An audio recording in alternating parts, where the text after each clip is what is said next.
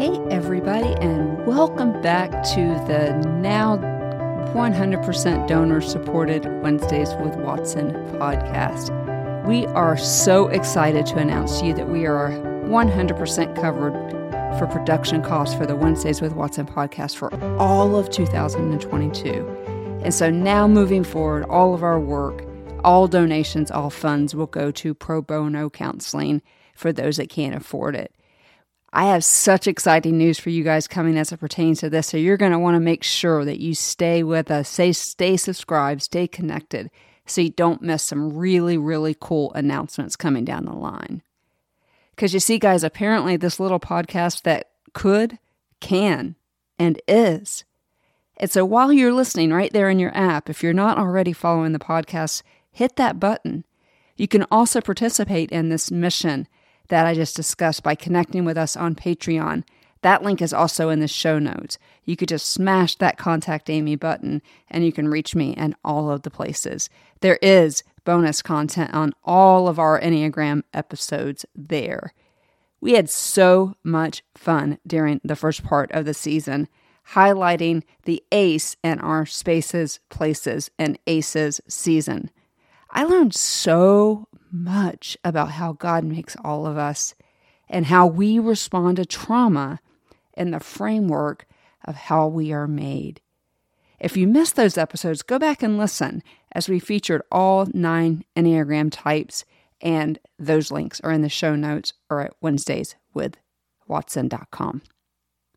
We have landed at the spaces and places portion of season three.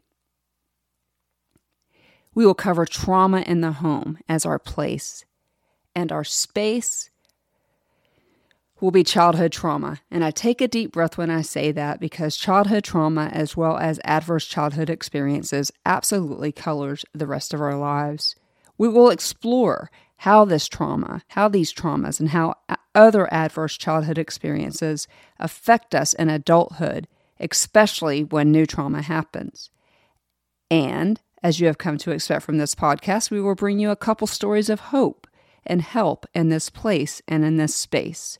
We will highlight the star of the story, and for those of you who are new here, that is Jesus, and how our three C's of community, counseling, and church can play a positive role in our healing, even if it's in the home, even if it's childhood trauma, even if you have an incredibly high adverse childhood experiences score. Because, guys, spoiler alert trauma and adverse childhood experiences is not the end of the story. It is never too late to get better. We, in this series, this last part of this season, are going to feature professionals in this series that will discuss different treatment modalities for trauma in the home, including internal family systems, EMDR, reparenting. We're even, even going to have a chef that uses connecting with children through cooking to help them heal their trauma. This series is not only for those of us who have had experience, traumatic experiences or adverse childhood experiences inside our homes, but for parents who have children who may have experienced trauma outside of your home. We want to provide hope for you as parents. I want to provide hope for those of you who are foster or adoptive parents. This series is also helpful for teachers, youth leaders, and for anyone who has contact with children. In order to stop these things, it's to take all of us. And I know that's a trendy statement right now, but it's to take all of us. The purpose of this series is to educate so that each one of you can reach another person. And we can see adult survivors healing instead of walking around as wounded children in an adult world. Great minds agree about the importance of home and family. I have my MBA, so I read Wealth of Nation, and in his book, which you don't need to read unless you're getting an MBA, but he very astutely points out and identifies the family as the most basic unit in any society. Aristotle said this about the family. He said, The family is nature's, and put God there, established association for the supply of every man's wants. Now, I'm not one to argue with a mind like Aristotle, but I think he would probably add needs to that list We are wired for family. We are wired to love them unconditionally. And we are wired to be loved unconditionally. But that quite often doesn't happen in the home, and trauma and negative experiences or adverse childhood experiences, as you will hear me say a lot in this episode, are as old as time. We don't even get out of the book of Genesis before we saw the very first murder and betrayal in the family. Actually, it was the very first murder, period, right? And it still happened inside the content of the family. We see this when Cain committed the first murder in the Bible by killing his very own brother. Joseph was betrayed and sold into slavery by his brothers. Jacob was tricked by his own son, who stole his brother's birthright. Trauma and adverse experiences inside the home is not new. We see that in Ecclesiastes chapter 3. There's nothing new under the sun. But the focus on it needs to be stepped up by a factor of 10.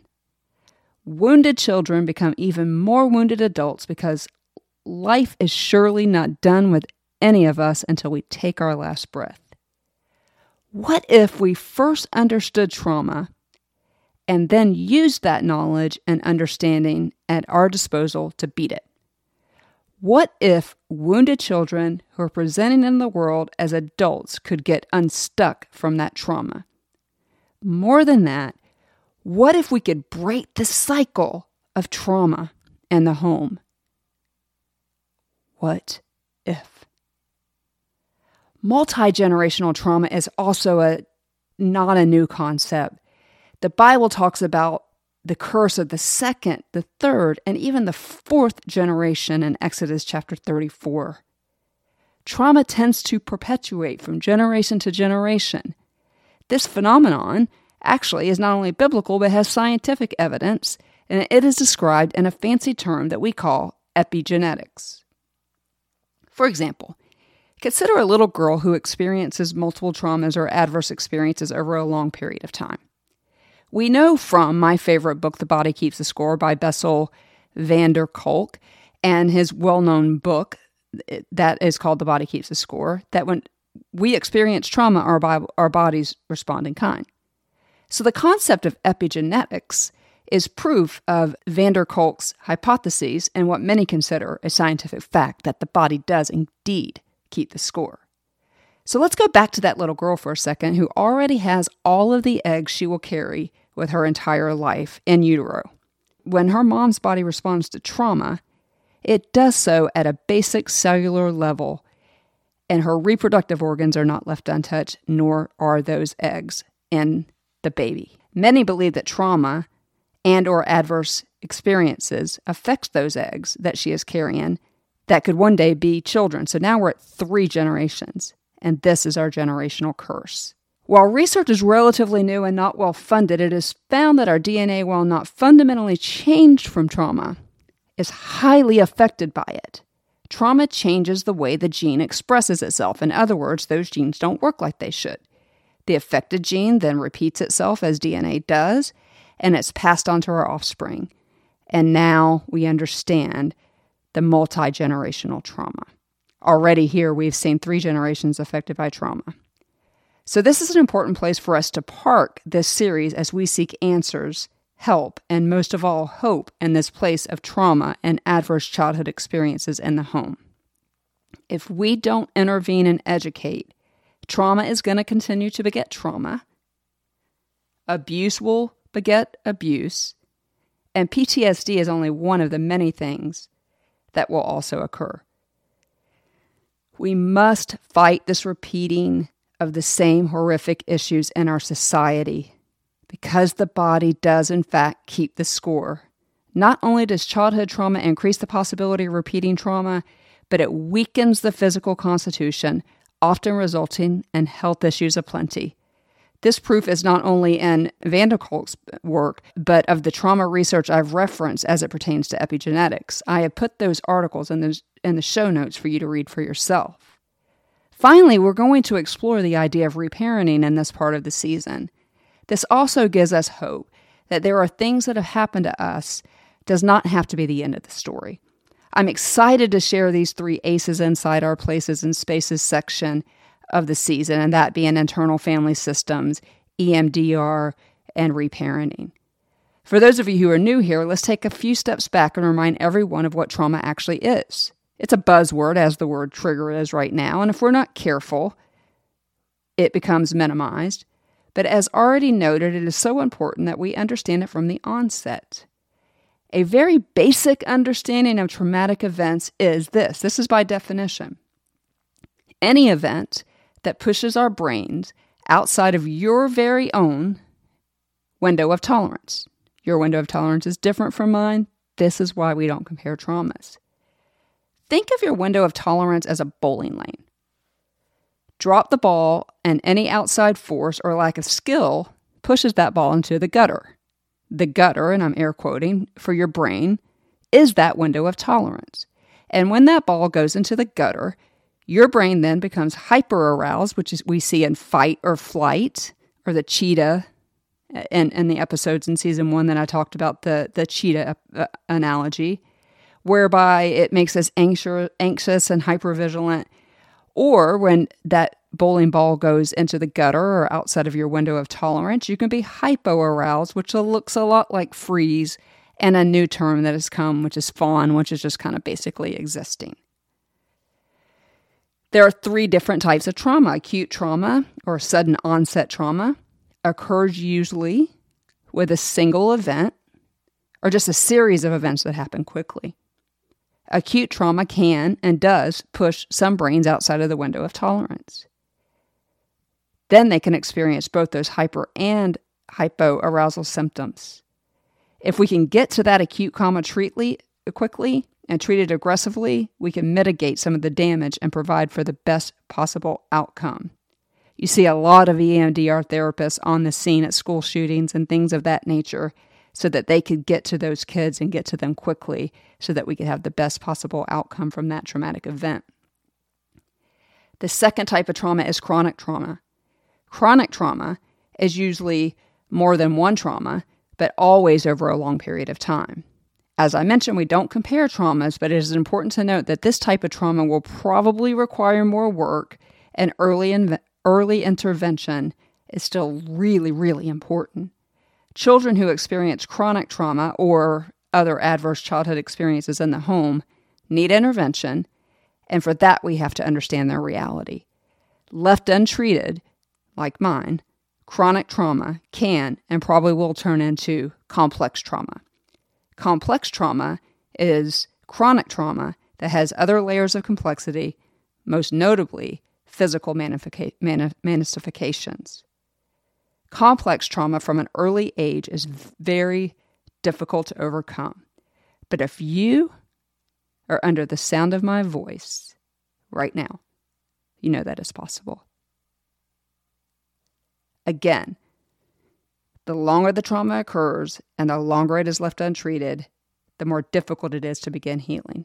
However, as we are going to highlight, there is hope, there is healing, and there's an abundance of modalities to get us there. And when the star of the story is at the helm, guys, there's a billion reasons to hope.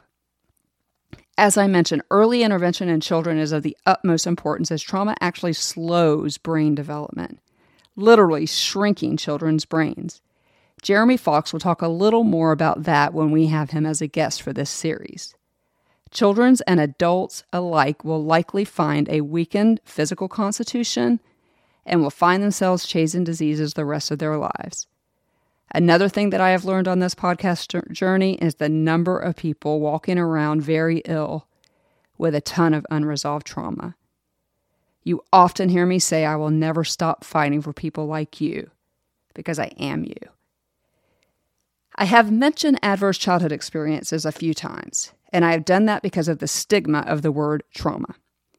Adverse childhood experiences is a widely accepted measurement of psychological effects of trauma in the home and childhood. You can find the link to take that quiz in the show notes, but here are the 10 adverse childhood experiences. emotional abuse, sexual abuse, physical abuse, emotional neglect, physical neglect, divorce, an incarcerated parent, substance abuse in the home, domestic violence, or mental illness in the home. I am confident that everyone under the sound of my voice heard some things that occurred in their homes. Does that mean that you have post traumatic stress? Certainly not. But it does mean that maybe you need to pay attention to the way the ramifications of some of these things are showing up in your life. Do they show up in your home? We're going to have a really good episode with a parent who found this to be true in her own parenting. Could you be the person that breaks this epigenetics? If you didn't hear something on that list that occurred in your home, how about the people that you know? Did you know that one in four and, and one in seven women and men, respectively, will report adverse childhood experiences of some kind? Was the good Dr. Seuss right when he said that adults are just outdated children? What if you could go back and show compassion and grace and provision for that little kid that endured the things your brain cannot metabolize and heal yourself and live a life absent of all the ills of unresolved trauma? What if? Stay tuned because we have some hope and help for you. I also love this quote by Stacia Tauscher. We worry about what children will become tomorrow, yet we forget that he is somebody today. So let's remember that children living within the four walls of a home that isn't safe is a child today that needs attention today. Because Smith and Aristotle were spot on. Home, home is where it's at. Home is where it's at. So join me in this series to create a safe, safer, and more healthier outlook on childhood trauma in the home, hopefully yielding healthier people who can enjoy their lives instead of living in the gutters of their shadowed window of tolerance. So I'm so excited about this season, guys. Stay tuned for more as we sp- will spend nine episodes diving deep into the place of the home and the space of childhood trauma.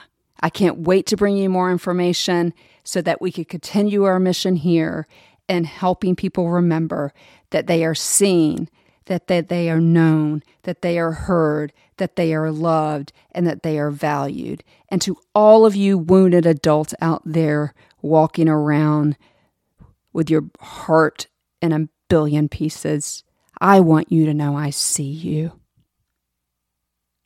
And I want to pray for you. So please reach out to me in whatever way you want to do that. Again, just hit that contact Amy in the show notes. Finally, if you don't know the star of the story, Jesus, who can help you with these monsters of childhood trauma, I would also be happy to introduce you to him. Again, please reach out to me. And until we come back here in the healing zone with our first episode with our first guest, who will talk about how her childhood trauma affected her deeply in adulthood, especially as it pertains to new trauma. We will be back here in two weeks. Hope to see you then. Hey guys, and thanks for listening. I hope that we were able to teach you something today and that this upcoming series will strike a chord with someone somewhere and that you can know that you can live an abundant life and that you are so loved by people you don't even know. As I mentioned, we'll be back two weeks here in the Healing Zone with our first interview, and we will highlight how trauma colors how we deal with trauma in adulthood. If you haven't already, make sure you subscribe so you don't miss this series. Also, head to the Patreon link and go back and listen to some of those AC chats. You'll love those. Until then, I'm going to say it again, even though I already said it. You are seen, you are known, you are heard, you are loved, and you are valued. See you in two weeks, guys. Let my life glorify you and teach me to walk beside you. I want to be more like you, so let my life be.